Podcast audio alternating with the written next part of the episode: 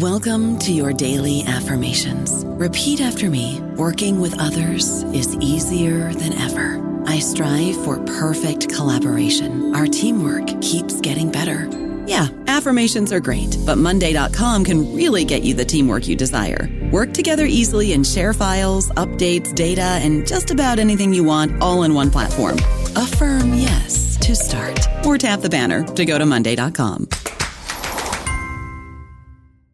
Guys, it is Ryan. I'm not sure if you know this about me, but I'm a bit of a fun fanatic when I can. I like to work, but I like fun too. It's a thing. And now the truth is out there. I can tell you about my favorite place to have fun Chumba Casino. They have hundreds of social casino style games to choose from, with new games released each week. You can play for free anytime, anywhere and each day brings a new chance to collect daily bonuses. So join me in the fun. Sign up now at ChumbaCasino.com. No purchase necessary. VGW. Void were prohibited by law. See terms and conditions. 18 plus. Welcome to the New Books Network. Welcome to Peoples and Things, where we explore human life with technology. I'm Lee Vinsel.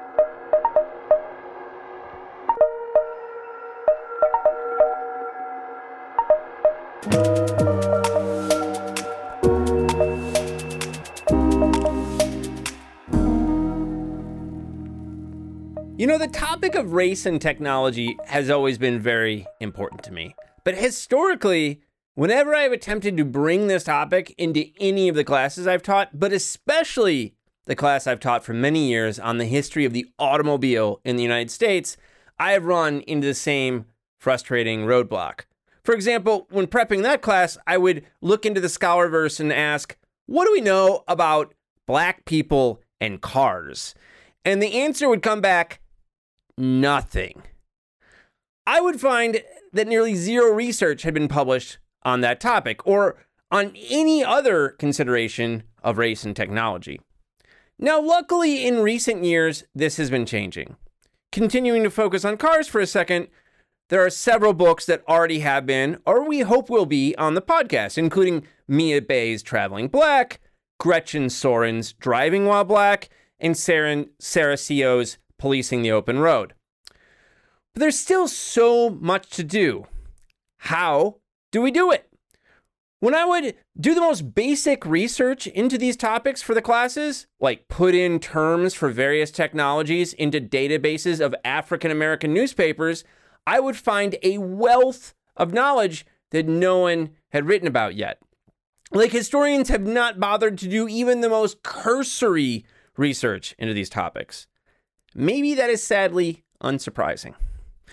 But once we get past that basic stuff, then things get interesting because groups that have been marginalized in society often do not end up in the kinds of archives and databases that humanities and social science scholars tend to rely on. This is a famous and old problem. So you have to get creative. Well, what does that look like?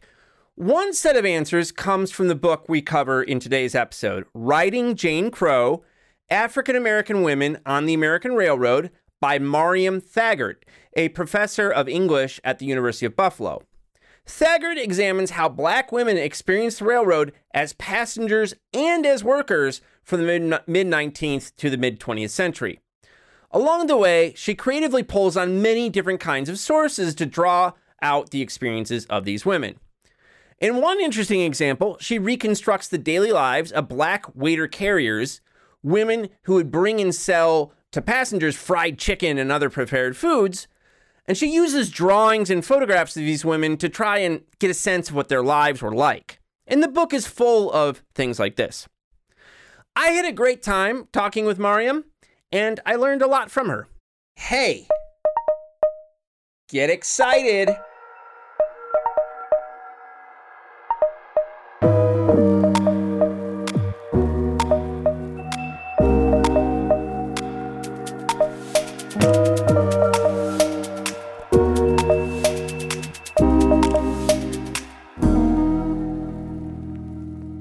My guest today is Miriam Thaggert, professor of English at the University of Buffalo. Today we'll be talking about her book, Riding Jane Crow African American Women in the American Railroad, as well as some of her other work. Miriam, thanks so much for taking the time to talk to me today. Thank you so much for having me. I'm really excited to speak with you. So, Riding Jane, Jane Crow's a neat book. When you explain it to st- strangers, what do you say about it? What were you trying to do with it? Um, well, I usually start off by telling people it's about Black women and the American Railroad. And um, I usually get people kind of startled because um, most people haven't thought about that particular connection.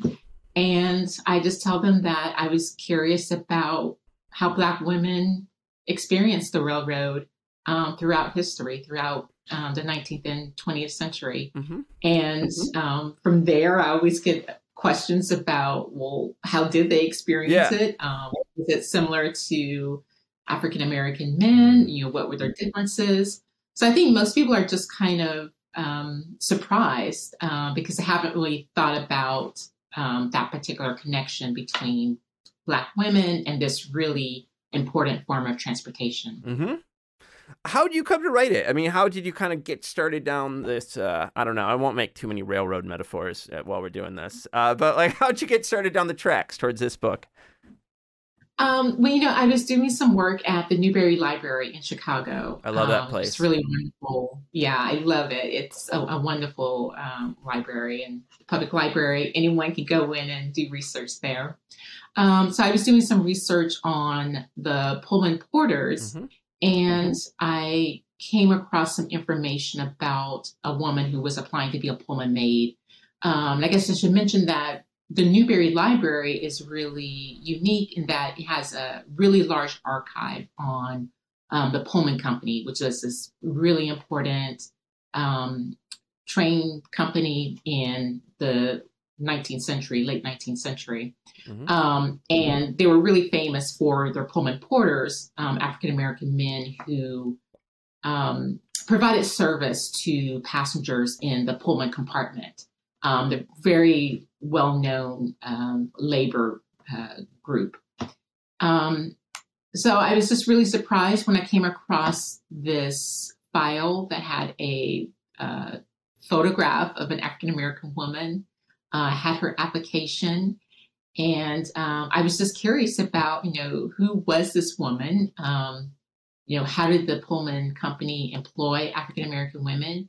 And I think most importantly, I was curious about why I had never heard of the Pullman Company maid.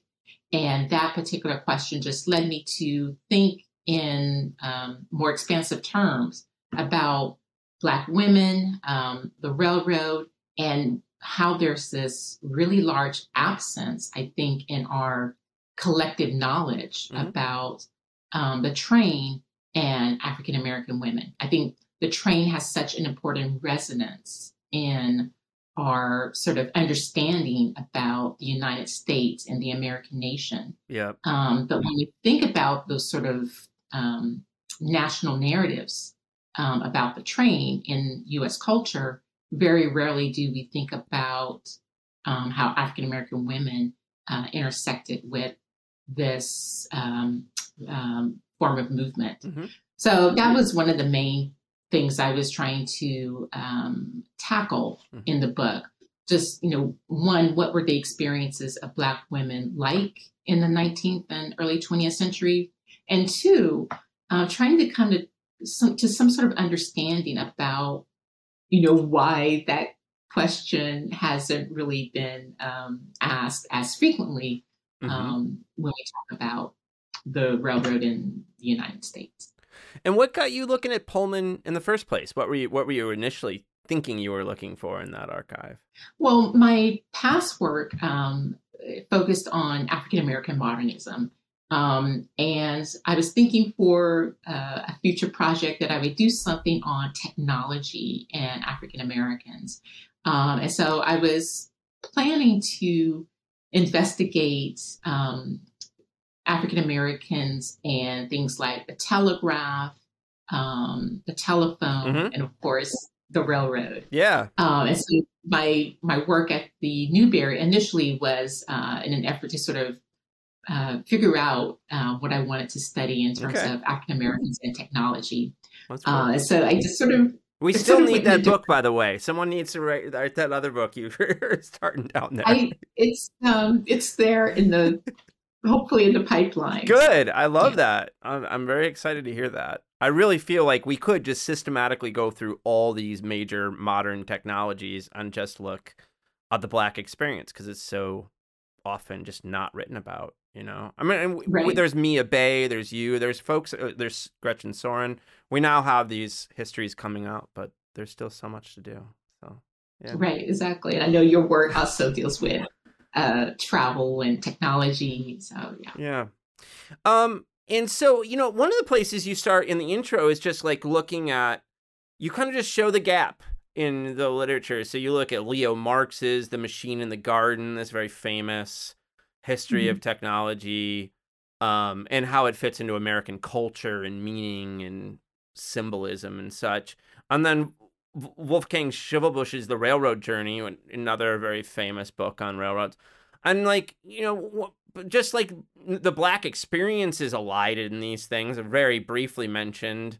Uh, and but black women are barely there at all, right? I mean, is this what you find when you look at the literature? Yeah, and I think with those two particular examples, it was really, um, I mean, quite obvious or evident to me that um, there was a absence of, um, if not African Americans in general, definitely African American women. Yeah. And I should note, you know, both Marx and Schivelbusch recently passed. Yeah. Um, did you know that? yeah, yeah. So. yeah, I didn't um, put that together though. I mean, I knew they they each um they each died fairly recently, but yeah, I didn't even think Mhm. about the the connection there when I was reading your book. That's interesting.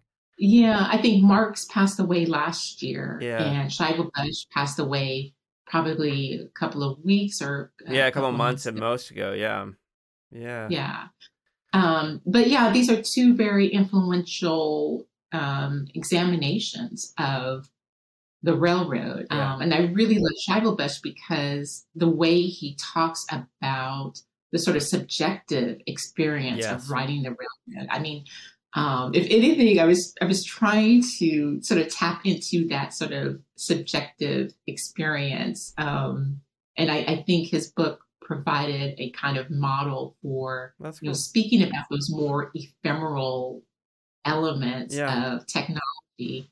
Um, so I really I love um, both of their works, but um, yeah, I was just really uh, troubled by the absence Mhm. of Black women, and you know I was just curious about how would their arguments be revised or reshaped um, if um, Black women somehow um, made it uh, Yeah. into their pages. Mm-hmm.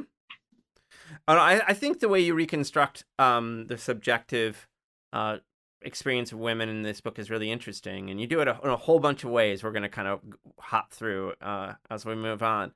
Um, can you say a bit about uh, something you emphasize in your your introduction is that the whole black story is one of mobility and movement going way back before the railroad. So can you set set that up for us a bit that that you know it's true that this is a new technology, it's a very important technology. There's a lot of movement going on before this technology. Um, so tell us about the black experience of mobility. Yeah. Yeah, I, I think mobility is so pivotal to um, African Americans and their construction of self. Um, I think mobility in and of itself is important for the American citizen. Um, and so I start off by just highlighting um, one, the, the different ways in which the railroad um, reappears in African American culture from something like the Underground Railroad, you know, this, this term for the um movement of fugitive slaves from south to north.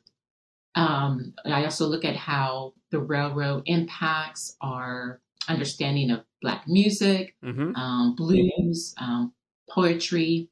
Um, and then I just make note of the fact that um, for, for at different moments in African American history, um, African Americans have somehow been denied this freedom of movement. So, of course, um, during slavery, um, where the mobility of those who were enslaved were very highly surveilled. Mm-hmm. Um, then, if we look at um, Reconstruction, we have the development of Black codes, which regulated the movement of African Americans in public space.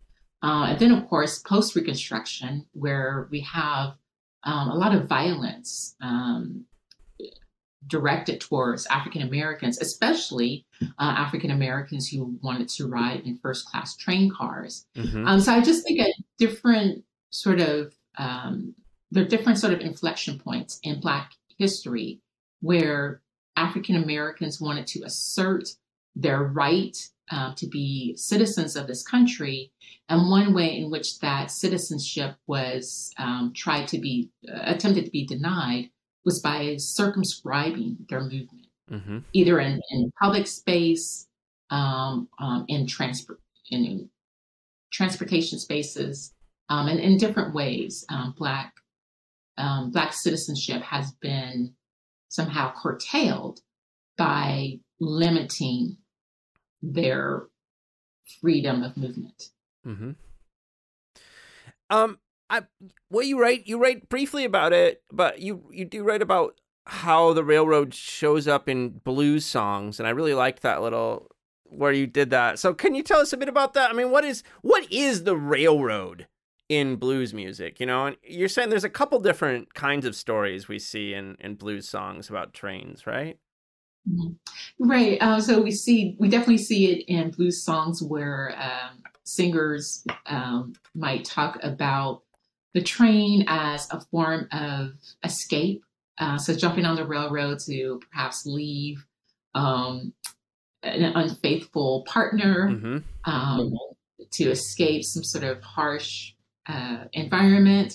Uh, I make the note of how um, Black female blues singers um, sort of have this complicated relationship to the train. Um, and this is something that um, Hazel Carby and Angela Davis uh, actually speak more about, um, about how the train appears in the lyrics um, of some of the blues songs um, that are sung by uh, Black female blues singers like um, Bessie Smith, Mm-hmm. um, Clara Smith, um, just different uh, individual singers. So, yeah, That's cool. I, I think, yeah, and that's actually one of the places where I saw Black female, um, I guess we could say pleasure um, with the train. Um, that was another one of my questions. Um, Yeah. It, it seemed like for a, a number of African American women, their experiences on the train have been so um, tense um, that it was very rare for me to find moments of um fun, mm-hmm. uh, pleasure. Uh, which you find in yeah, Schivelbusch and these other writings, which is like there is a lot of people like other folks are writing about the fun of trains, so it sta- it stands out here that you're not finding that. mhm, yeah. Yeah. Um, you write. I mean, one of the things you emphasize in the introduction, then it plays out in the chapters, is you found it helpful to look at the first class train compartment as a space. So why was that? Why was that a helpful space to focus on for your the story you wanted to examine? I think the first class train car, um, it's important both as a physical space, but also as a kind of metaphor for um, the way in which African Americans are treated on this particular form of transportation. Um, so, first class train cars were uh, so much better than second class uh, train cars. Um, better upholstery, um, it's cleaner. Um, people act better. Mhm. Um, there's a sort of protocol of uh, etiquette, I guess you could say. Um, those African Americans who could afford a first class ticket, you know, they would want to ride in a first class train car um, because of the sort of amenities that are available there. Um, but of course, um, and especially in the late 19th century, uh, post Reconstruction, African Americans riding in first class train cars were sometimes forced off, um, sometimes very violently. Um, and um, I, I think, especially when we think about Black women, um, there are train cars, first class train cars known as lady spaces, um, which were train cars sort of set up to um, appeal to the female traveler, primarily middle class or upper class white female travelers. Um, when Black women wanted to ride in these first class lady spaces, they were forced off. Mhm. Uh, most famously is Ida B. Wells, uh, Mhm. who was forced off uh, in Tennessee. Um, and so I think uh, just having a Black woman occupy the space of a lady space, uh, and when we think about all of these sort of cultural uh, suggestions, I Mhm. guess, associated with that particular word of lady, um, a term that um, has not readily been applied to African American women in our history. Mhm. Um, I think it was really important for Black women who could afford the first class lady space or a first class ticket. Um, you know, if they could afford the ticket and they purchased a ticket, they wanted to ride in the first class space. The fact that some of these women were forced off um, led to these lawsuits in which Black women tried to assert their um, their legal right to ride in this particular space that has been reserved for quote unquote ladies. So I think the first class train car is it's, it's a space of um, a, a lot of potential um, confrontations. Mhm. Um, it, the the ability to ride in the first class space, I think, is a sign of um, respectability, a sign of somehow achieving a level of success, and you know, being able to ride in that first class space would be a way to have others recognize Hmm. um, a person's level of, of accomplishment. Mhm. And in some ways, it's a little bit similar to um, our first class spaces on airplanes. Yeah. Right. Um, Yeah. There's a certain cachet, Yeah. I guess you could That's say. what I was going to use too. You're riding Yeah. in first class uh, plane spaces. Um, yeah, and just being able to ride unmolested, you know, just to get from one space to another without worrying about being harassed or being thrown off or, you know, possibly being killed Yeah. uh, because you're riding in space. Yeah, I wanted to ask you. I mean, you kind of perfectly led to my next question. Was you, you coined this uh, idea of situational riding, which is that black experiences depend a lot on who else is present. So play that out for us. What I mean, what's that allow us to see about the experience of these women? Well, I think so much of the Black train riding experience um, was very contingent upon Yeah. you know, so many factors. One, would the would a white conductor object Right. to having a black person riding in a particular space? Would the conductor um, somehow force a black passenger out of a first class train car if a white passenger complained? Mhm. um, you know, would there be white passengers who would want to get a black passenger off? So I think so much of the train riding experience for black people was really um, there's a there's a large sense of uncertainty yeah. um, because even if you study the laws, the uh, the segregation laws, you know, some states did not. Um, some states and also some train lines did not um, uh, follow um, segregation rules Mhm. um, for you know all uh, all train cars and, in all places. So there's just so much. There was so much um, uncertainty and Yeah. contingency involved with riding a train as a black person. That's why I called it sort of the situational, um, a situational moment, just depending upon, you know, who's in the car with you, and sadly, like, you know, were they having a bad day that day? Yeah, And, yeah. um, it just depends No, it on must who have been- else. Extremely stressful, right?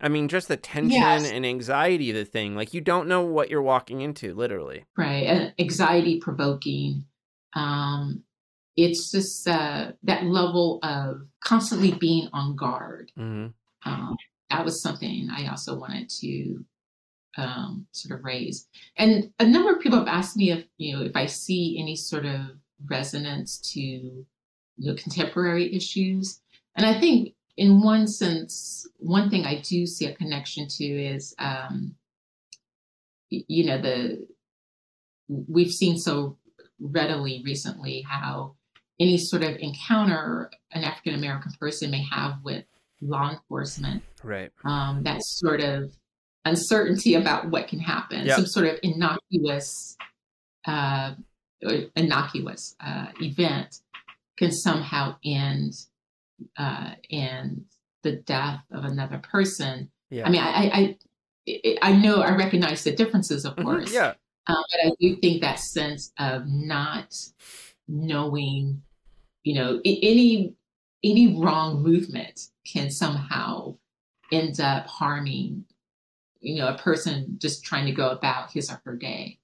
Um, I, I think that sort of sense of not uh, having full control over what could happen to you, I think Yeah. that uncertainty and anxiety uh, is, is definitely something I see with uh, more contemporary events. Yeah. I totally hear what you're saying. And I see it too. Um your so your first chapter examines the writings of black intellectual female intellectuals who talk about trains. So there's Anna Julia Cooper, Mary Church Terrell, and then a, a little bit Ida B. Wells too.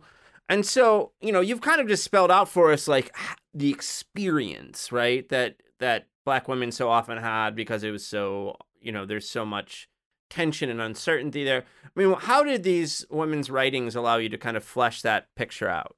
Yeah, I, but there I was really curious how so many of um, these Black female intellectuals at the time somehow reference their difficulties traveling by train. Mm-hmm. Um, and there are other uh, female authors I could have included. I, I made a brief reference to Frances Harper. Um, you know, the, just this, um, there was this, this repetitive um, concern about being able to travel and not be harassed in some way. Yeah. Um, and so I, I the, the fact that so many of them reference that particular experience, I think is important because it's it becomes very fundamental to how they talk about their work, um, how they present themselves to other people. And so with Anna Julia Cooper, for example, um, in her book, A Voice from the South, I think it, it's very significant that, you know, she talks about what they call national courtesy, you know, being able to be respected when she travels far from home. Um, and one of Anna Julia Cooper's most famous um, uh, passages from that book uh, is when she walks into a train station waiting room and she states that she sees two different signs one sign for ladies, another sign for colored people. And she wonders under which sign uh, should I enter. Um, and a number of people have taken that moment as a sort of early articulation of intersectionality, Hmm. um, where the two signs seem to, um, they don't really allow for um, the multiple elements that make up her identity as an African American woman. Hmm. Um, and I think also when we take a look at, say, someone like Mary Church Terrell, um, who, you know, not only wrote about her train travel experiences in her autobiography, but also makes references to her difficulties in her diaries. Um, she wrote this short story um, that um, was never published, uh, but was very much based upon her own experiences traveling by train as a college student and being harassed. Mm-hmm. Um, I, I think the fact that so many of the Black women um, writing and lecturing during the late 19th century, the fact that so many of them talked about the train experience and how it impacted them Yeah. personally, I think it's an, an important sort of paradigm Mm-hmm. um, that sort of shapes um, their writings and how they talk about um, uh, trying to quote unquote uplift Mm-hmm. uh, the race. Mm-hmm. I don't know about you, but I'm very busy and I don't have a lot of time to cook. That's why I subscribe to Factor. Eating better is easy with Factor's delicious, ready to eat meals. Every fresh, never frozen meal is chef crafted, dietitian approved, and ready to go in just two minutes. You'll have over 35 different options to choose from every week, including Calorie Smart, Protein Plus, and Keto. These are two minute meals. Factor meals are ready to eat and heat, so there's no prepping, cooking, or cleanup needed. They're flexible for your schedule. Get as much or as little as you need by choosing your meals every week. Factor is the perfect solution if you're looking for fast, premium options with no cooking required. Sign up and save. We've done the math, and this is important. Factor is less expensive than takeout, and every meal is dietitian approved to be nutritious and delicious. Head to factormeals.com slash NBN50 and use code NBN50 to get 50% off. That's code NBN50 at factormeals.com slash NBN50 to get 50% off. Can you say a bit about the uh the, the your second uh body chapter is about lawsuits around ladies' cars. And you've already kind of talked about it with harassment that these women focus, but can you can we just kind of for listeners that don't know, I mean, like what the meaning of the lady car, ladies' car was? I mean, why was it there? You know, what why does it exist, and what was the meaning of it in culture generally? Um, well, I think the ladies' car um, was a certain kind of first class car, Mm-hmm. um, sort of presented to female travelers so that they wouldn't have to worry about um, being approached by strange men, um, possibly being uh, scammed or uh, have um, items um, pilfered from their person. Um, so it was a very sort of protective space, um, and a, a space that was comfortable uh, for people traveling um, from one place to another. Um, and I think the whole concept of the ladies' car, you know, it signifies a level of respect, a level of deference Mhm. uh, given to uh, the white middle class or upper class woman. Um, there were a number of black women who, when they tried to ride in the first class train car or a lady space, they were ejected. Um, as I mentioned, Ida B. Wells is probably the most famous one. Um, but there were other women who uh, sued. Um, and in some cases, these African American women won their cases. Mhm. And what's interesting is that a number of the women won their case, won their cases um, before Plessy versus Ferguson.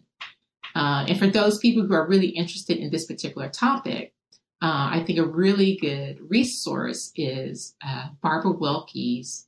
Um, and of course, now I'm, I'm blanking on the title, but Barbara Wilke is a legal scholar, a legal Mhm. historian, uh, and uh, she has a whole book on some of these lawsuits that Black women initiated. Okay. Um. Well, she's kind of. And one other thing, could, Yeah, um, I, I should start off that chapter by looking at um, this sort of repeated scene of um, of white men somehow mistakenly kissing. Yeah, I was going to ask you about that next. I'm glad you brought it up. so these like these Uh, films, right? You call them? They're called like race switching comedies. Yeah. So, um, and what happens in them is that a, a, a black woman and a white woman are somehow traveling together. There is a white man who is interested in somehow stealing a kiss uh, from the white woman. The train enters a tunnel, and um, once the t- once the uh, train exits the tunnel, um, we can see that somehow the white woman and the black woman have switched places hmm and the white man ends up kissing the black woman. And um, it- it's presented as a kind of comedy, Mm. um, but I also make the point that it's a comedy at the expense of the black woman. hmm Um, and I think there's something about the ability of the black and white woman to switch places. Um, there was something about that that I think troubled people. Uh-huh. The fact that a white that a black woman could possibly uh, somehow occupy the space that's uh, traditionally granted or given to white women. hmm In fact, you you You also make a large argument that um that there's something about black women moving that there's a kind of sexualization of black female mobility going on. And so tell us about that. I mean, what how is it that like women black women are constantly being sexualized as travelers? Yeah, there's um well, there are two different ways in which I tried to flesh this out. Um, one was I, I, looked at a figure um, by the name of Jane Brown. Um, Jane Brown was a, light skinned Black woman uh, of Corinth, Mississippi. Um, she tried to ride in a first class train car, and the conductor forced her off um, very violently. She sued, uh, and the conductor and the train line made the argument that the reason why she was forced off was because she was um, a prostitute, mm-hmm. that she was um, selling her services. Mm-hmm. And one of the main reasons why she had that sort of reputation was because she was frequently seen about the train station um, selling food to train passengers.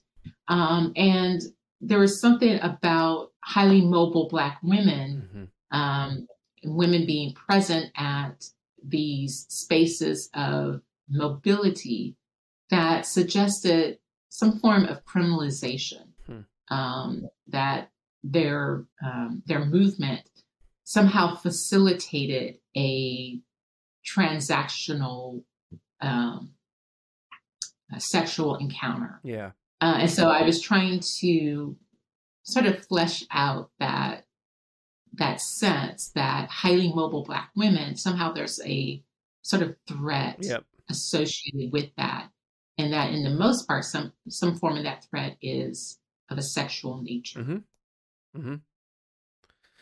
um you also had a chapter on these black waiter carriers uh, which was n- totally new to me. I, there was another book on these folks earlier. Is that right? right. That you were...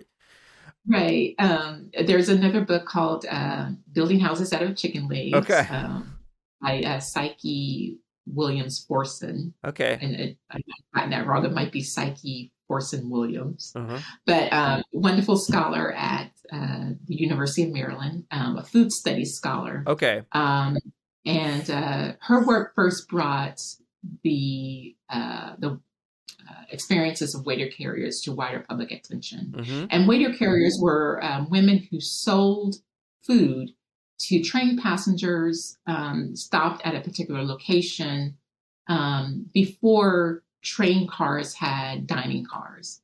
Okay. Um, and so they were really important for uh, very hungry passengers yeah. who might not have brought food along with them on a train trip.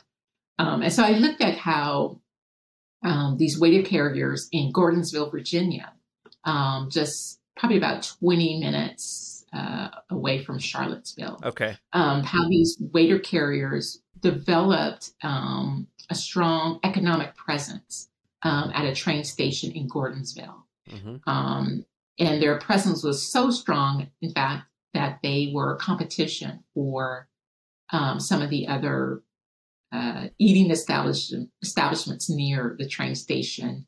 Um, and I look at their history, um, how they were forced to sell first from the platform, then they had to sell on the very train tracks. Yeah.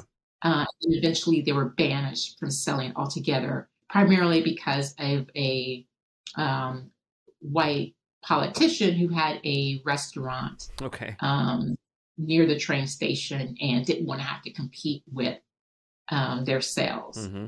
Um, and so, again, a very um, an important element of Black women in the train, but I think um, not as widely known. Yeah. Um, as elements. I thought it was cool, and you had so many neat sources. There's a lot of cool imagery throughout the whole book, but I really love the the imagery in this chapter, especially and how it kind of allowed you to draw draw out kind of like the you you start from the images but then you try to reconstruct like what's going on from their point of view right is that fair yeah and i think um, i'm very visually orient, oriented mm-hmm. um, i think my my previous work has examined photography um, and artwork, and um, I was just curious about you know some of the visual Mhm. representations of Black women in the train. And I think I think particularly in that chapter, we have some really great photographs of the women selling from the train tracks.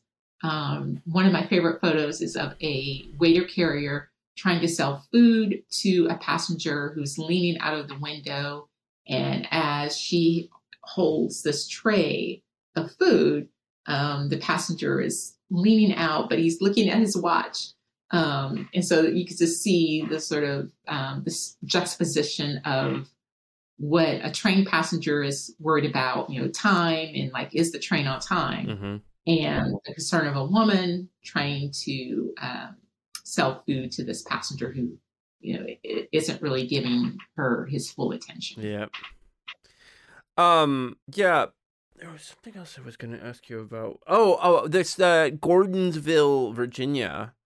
They have a they have a chicken festival even today. Is that right? Yeah, they do. Yeah, they, yeah, they have it every year in May. Okay. And I realize I just once again I missed it. I I do plan on some at some point going. I want to go too, the man. Yeah, we should meet up there. Yeah. Um, so it's a big event, and Yeah. um, it's important for the tourist economy there. yeah. um, and they are they celebrate it now. And it's interesting because when the waiter carriers were actually selling in Gordonsville in the late 19th, early 20th century, um, there was a concern about the women creating a negative hmm perception of the town. Um, and of course, now it's quite different. The irony is thick there. Yeah. Um. You also have a a, a chapter on the Pullman Pullman um car company and uh the maids that are that worked in these cars and archives. But you also before we get to the end of that, you you also talk about like um how Pullman cars were expensive were, were obviously they were expensive. They were th- but they were really important to black people who could afford them. And you mentioned some people like Du Bois and others who so can you tell us a bit about the Pullman car and like where it kind of fit in African American life, both as kind of labor, the labor side of it, and then you know if you could afford it, we know what that meant. Yeah, yeah, and I think most people are familiar with how the Pullman Company was important for um, African American men who Mm. became, excuse me, Pullman porters, um, enabling a sort of um, middle class status um, for African American men. But I think the Pullman compartment was also important for travelers who could afford a Pullman space. Um, it was important because it was a way for them to travel in some form of comfort. Um, so those African Americans who lectured widely, for example, Mhm. Booker T. Washington or W.B. Du Bois, um, being able to travel by a Pullman car was um, something really significant because they could relax, uh, they could get work done, uh, and most importantly, if they had a Pullman compartment and if they were um, you know, if they could pull the curtain, um, they wouldn't be harassed by white passengers. Mm-hmm. so it was there was definitely a benefit uh, to the Pullman compartment, both as a uh, black male laborer and also for black travelers. Mm-hmm. And so, tell us a bit about. I mean, like you've you've part of your adventure started with finding this application of this black woman working at the Pullman thing, and then part of the chapter is about the the, the silences in the archives, right? So, what were you able to see, and what did you kind of have to read between the lines to see in in this chapter on the the maids? Yeah, I think that's an important question. Um, because one one of the challenges to writing this book was, um, you know, just trying to grapple with the fact that uh, initially, when I had this question about Black women in the railroad, initially I felt, okay, well, there's nothing there. Um, you know, wh- where where am I going to go to find this information Yeah. that um, of, of Black women traveling and their um, how they experienced it. Um, and one of my larger arguments is that, you know, just as a number of Black female intellectuals were um, forced off of the first class train car, um, there's a way in which our archives about the railroad and the train, um, there's a way in which Black women have somehow been forcibly left out mm-hmm.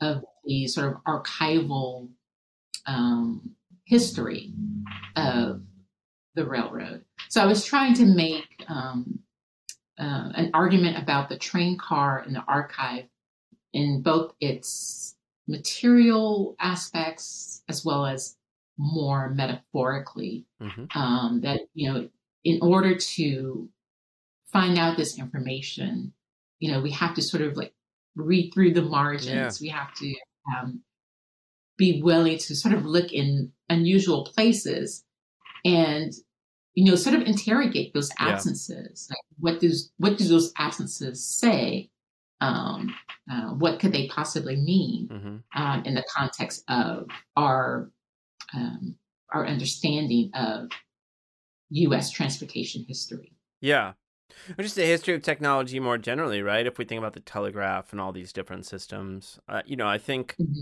there's obvious places to start, like black newspapers. I've done some of that around mm-hmm. cars and other technologies, but you know, then we have to get creative, right? Right. yeah. Right. Is, is, there a way that you, um, is there something that you found particularly useful in your work um, when you're studying different forms of technology and trying to highlight unusual experiences? Yeah, I mean, for me, so I had a. I, I might still do it at some point. I have. I've been thinking about like a book on the relationship between the civil rights movement and technology.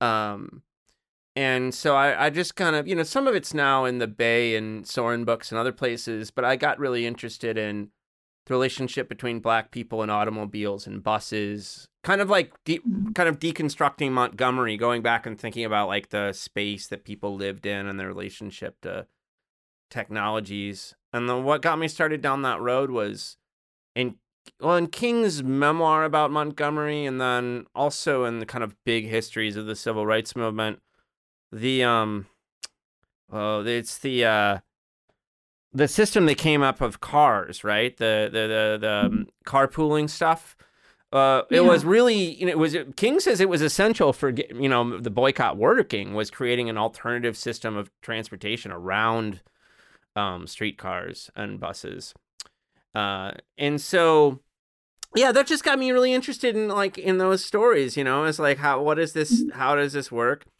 And what you know what I find, and that's why I was so glad to find your book, and I'm glad all these books are coming out that I've mentioned. Um, is just the most obvious, obvious historical work that you would start with like black newspapers plunking in bus or motor coach or whatever it is and just seeing what's there. No one's done that work even you know what i mean? And we're like very few people. And so yeah this is what i find is we just need to start off with the basics and then turn to all the you know all the wonderfully creative sources you draw on you know i mean there's so much to do mm-hmm. then but we got to start off with like well first we have to be curious about what black people were how they were relating to this technology and just look where you would look and then mm-hmm. go from there you know yeah yeah, I, I think a, a, history of um, African Americans and the automobile is definitely something worth pursuing because yeah. um, so many African Americans have talked about how having their own car. Yeah, uh, right. Just not having to worry about, you know, people harassing you on a bus, you know. Yeah. Um, so yeah. Totally.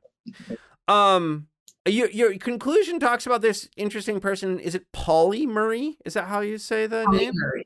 Yeah. So right. uh, you know, tell us a bit about Pauli Murray, and also what Pauli Murray's story of the you know of the train allows us to see about the train. I thought it was you had some really fascinating points in that conclusion. Yeah, Pauli Murray is a really incredible person, uh, poet, scholar, priest. Um, uh, very early was interested in um, hormone treatment, uh, to have uh, their identity, uh, to have the uh, identity that they uh, desired. Um, I look at Pauli Murray, uh, who actually coined the term Jane Crow. Mhm.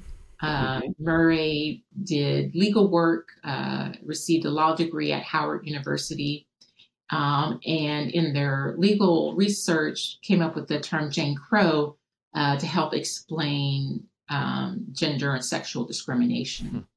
Um, and uh, Murray used the term, you know, in a legal aspect, um, but I examine how uh, Jane Crow, you know, obviously a sort of, it's not just the feminized version of Jim Crow, Mhm. um, but instead a way of looking at uh, all of these different travel experiences that I investigate uh, throughout the book. Mhm. Um, but what's interesting about Pauli Murray is that um, when Murray was young, uh, a young adult, Murray identified um, as male Mhm. and um, wrote about their different experiences hopping freight cars. Mhm. And uh, I mentioned before about how rare it was to find some sense of pleasure Yeah. uh, in a train running experience. Um, Pauli Murray was one other place where I found a sense of Mhm.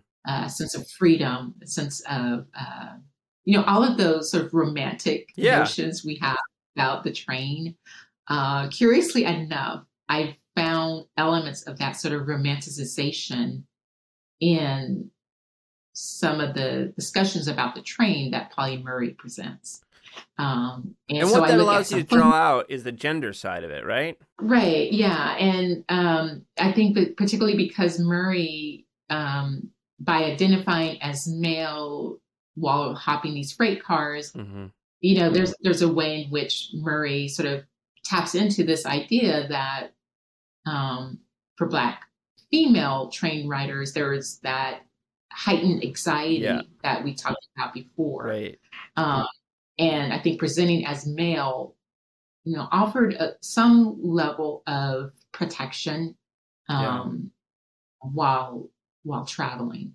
Um, and curiously enough, um, there are these two photographs I have of Murray.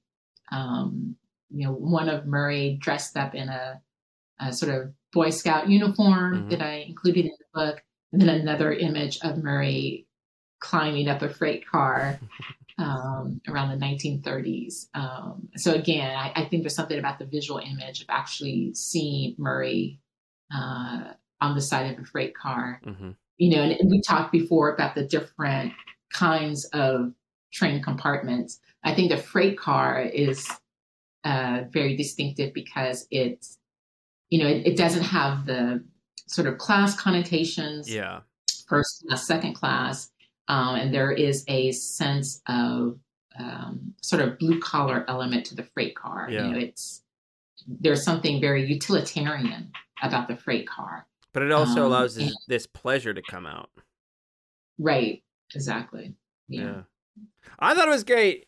Miriam, thanks so much. I mean, I- you know, I really thought, you know, I like to have books that I think have clever methodological things going on, you know, like clever use of sources and I really I really loved all the different kinds of sources you draw on and in very creative ways. I think to stitch together this story, which is not easy to tell because I, I think that you know, it's a very it'd be a lot different if it was about elite white dudes in the first class car. That would be we could do that pretty fast, you know. So mm-hmm. Anyway, thank you so Well- much for writing this great book and for taking the time to talk Well- to me. Thank you for having me. I really enjoyed speaking with you and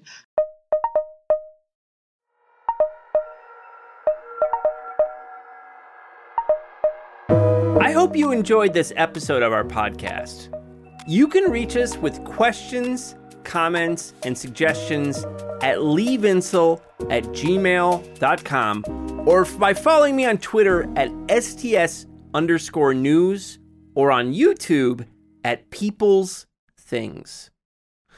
Our podcast is distributed by the New Books Network, the leading platform for academic podcasts, so that you can find us wherever you get your podcasts. Peoples and things, like most things in this world, depends on the work of many people. I want to thank my brother Jake Vinsel for writing the music for the show.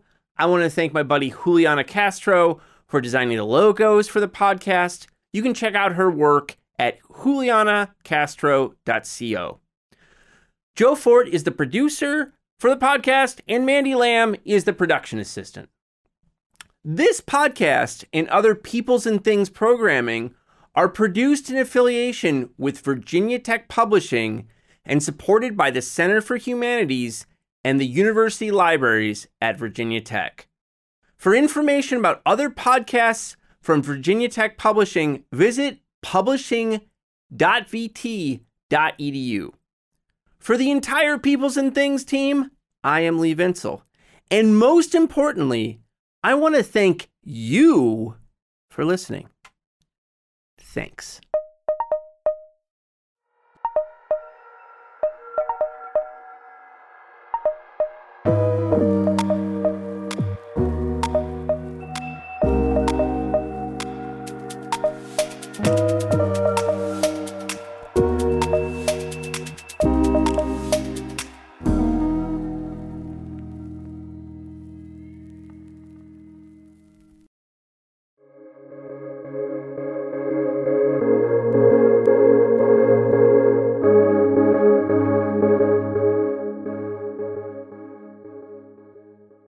Guys, it is Ryan. I'm not sure if you know this about me, but I'm a bit of a fun fanatic when I can. I like to work, but I like fun too. It's a thing. And now the truth is out there. I can tell you about my favorite place to have fun Chumba Casino. They have hundreds of social casino style games to choose from, with new games released each week. You can play for free anytime, anywhere and each day brings a new chance to collect daily bonuses. So join me in the fun. Sign up now at ChumbaCasino.com. No purchase necessary. Group. Void were prohibited by law. See terms and conditions. 18 plus.